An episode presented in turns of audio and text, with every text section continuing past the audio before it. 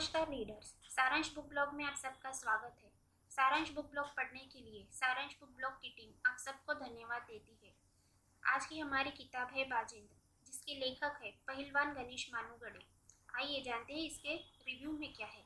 बाजेंद्र, यह छत्रपति शिवाजी राजे इनके जासूसी विभाग पर आधारित उपन्यास है, जिससे पता चलता है कि उनका जासूसी विभाग और उसके लोग कितनी निष्ठा के साथ स्वराज्य की सेवा किया करते। जिस कारण शिवाजी महाराज को इतना बड़ा राज्य संभालने में मदद मिलती। बाजेंद्र एक रहस्यमय पुरुष है, जो जंगल में रहता है। उसके पास एक गुड़ ज्ञान है, वह जंगल के जानवरों की भाषा समझता है, बोलता है। लोगों का कहना है कि उसकी आत्मा उस जंगल में भटकती है। जंगल के सारे जानवर उसके इशारे पे काम करते हैं। बाजिंद के जंगल में जो कोई जाता है, वह वापस नहीं आता। अब आइए जानते हैं लेखक के बारे में। लेखक एक पहलवान है कुश्ती मल्ला विद्या नाम का फेसबुक पेज चलाते हैं। कुश्ती से जुड़े लेख वह अलग अलग सोशल साइट पर फ्री उपलब्ध करवाते हैं। वे यह लेख हर रोज पोस्ट करते हैं। उनके इस उपक्रम के लिए उन्हें सत्तर से भी ज़्यादा पुरस्कार मिल चुके हैं। चूँकि लेखक एक पहलवान है तो उपन्यास लिखते समय वह पहलवानी के दाव पेजों के बारे में लिखने का मोह न छोड़ पाए शायद। इसके बारे में बहुत अच्छे वर्णन उन्होंने किताब में दिए हैं। उन्होंने कथानक को बहुत बहुत ही अच्छी तरह प्रस्तुत किया है। कभी कभी किताब बहुत रहस्यमय लगती है, लेकिन कहानी में जब शिवाजी महाराज, जासूसी विभाग के प्रमुख भैरजी नाइक उनके हाथ के नीचे काम करने वाले वस्ताद काका और वस्ताद काका का शागिर्द खंडेराया, खंडेराय की प्रियसी और अभी पत्नी सावित्री, इन सब का जब एक साथ समावेश होता है, तब कहानी अलग ही मोड़ लेती है। सारी कड़ियाँ खुल जाती है। प्रस्तुत कहानी उस वक्त के भौगोलिक स्थिति के बारे में भी जानकारी देती है जैसे कि तब जंगल बहुत घने हुआ करते थे और मानव बस्तियाँ बहुत कम। अभी सब इसका उल्टा है। प्रस्तुत कहानी यह भी बताती है कि उन दिनों देश छोटे छोटे वतनदारों में बटा हुआ था, जो अलग अलग सत्ताओं के सरदार हुआ करते। इसी के चलते अपने ही लोग अपनों से लड़ा करते।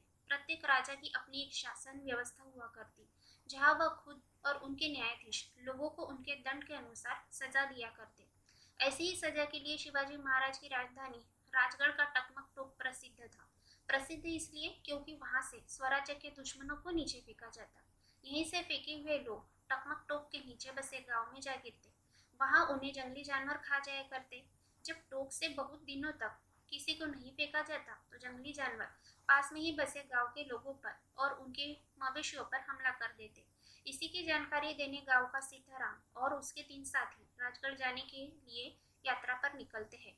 उस यात्रा के दौरान उनको कौन कौन से अनुभव आते हैं, उसी का ताना बाना यह किताब है। प्रस्तुत किताब के लेखक है पहलवान गणेश मानुगढ़े इसके प्रकाशक है मेहता बुक सेलर्स और इसकी पृष्ठ संख्या है 162 यह अमेजोन और किंडल पर उपलब्ध है। हमने जिस सीताराम का ज़िक्र किया, उसी सीताराम का वंशज भारतीय जासूसी खाते के एक जासूस को यह किताब यह कहानी बहिरजी नाइक की समाधि के पास बैठकर सुनाता है। आइए अगले ब्लॉग में इस किताब का सारांश जानते हैं।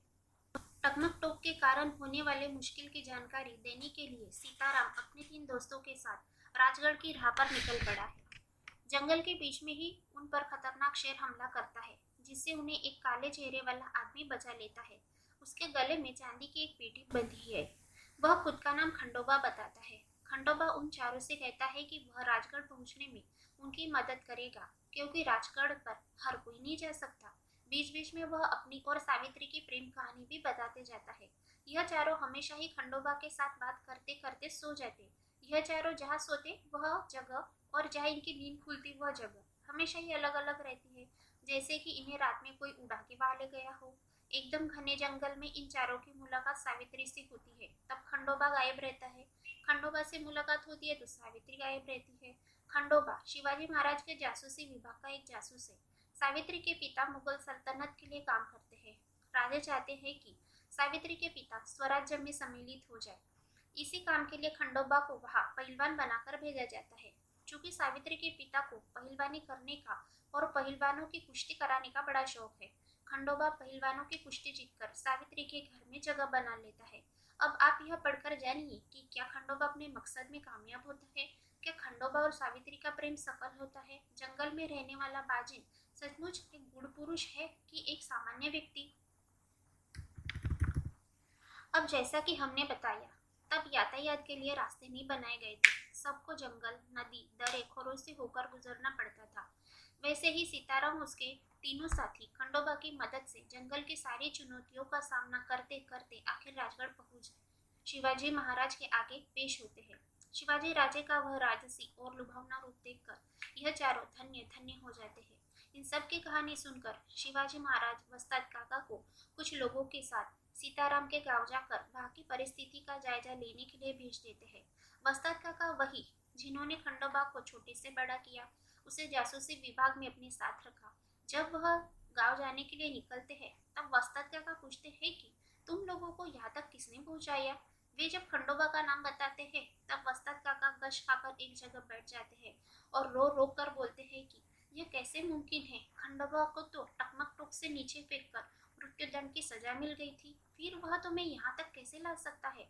यह सब सुनकर सबके चेहरे पर एक ही सवाल दिखाई देता है। तो फिर वह कौन था? यही तो पढ़कर आपको जानना है। कहानी सचमुच बहुत बहुत अच्छी है। लेकिन लेखक सचमुच बहुत अच्छा लिखते हैं। हमें उनकी और भी किताबें पढ़ने को मिले इसी आशा के साथ। धन्यवाद। Vishu happy reading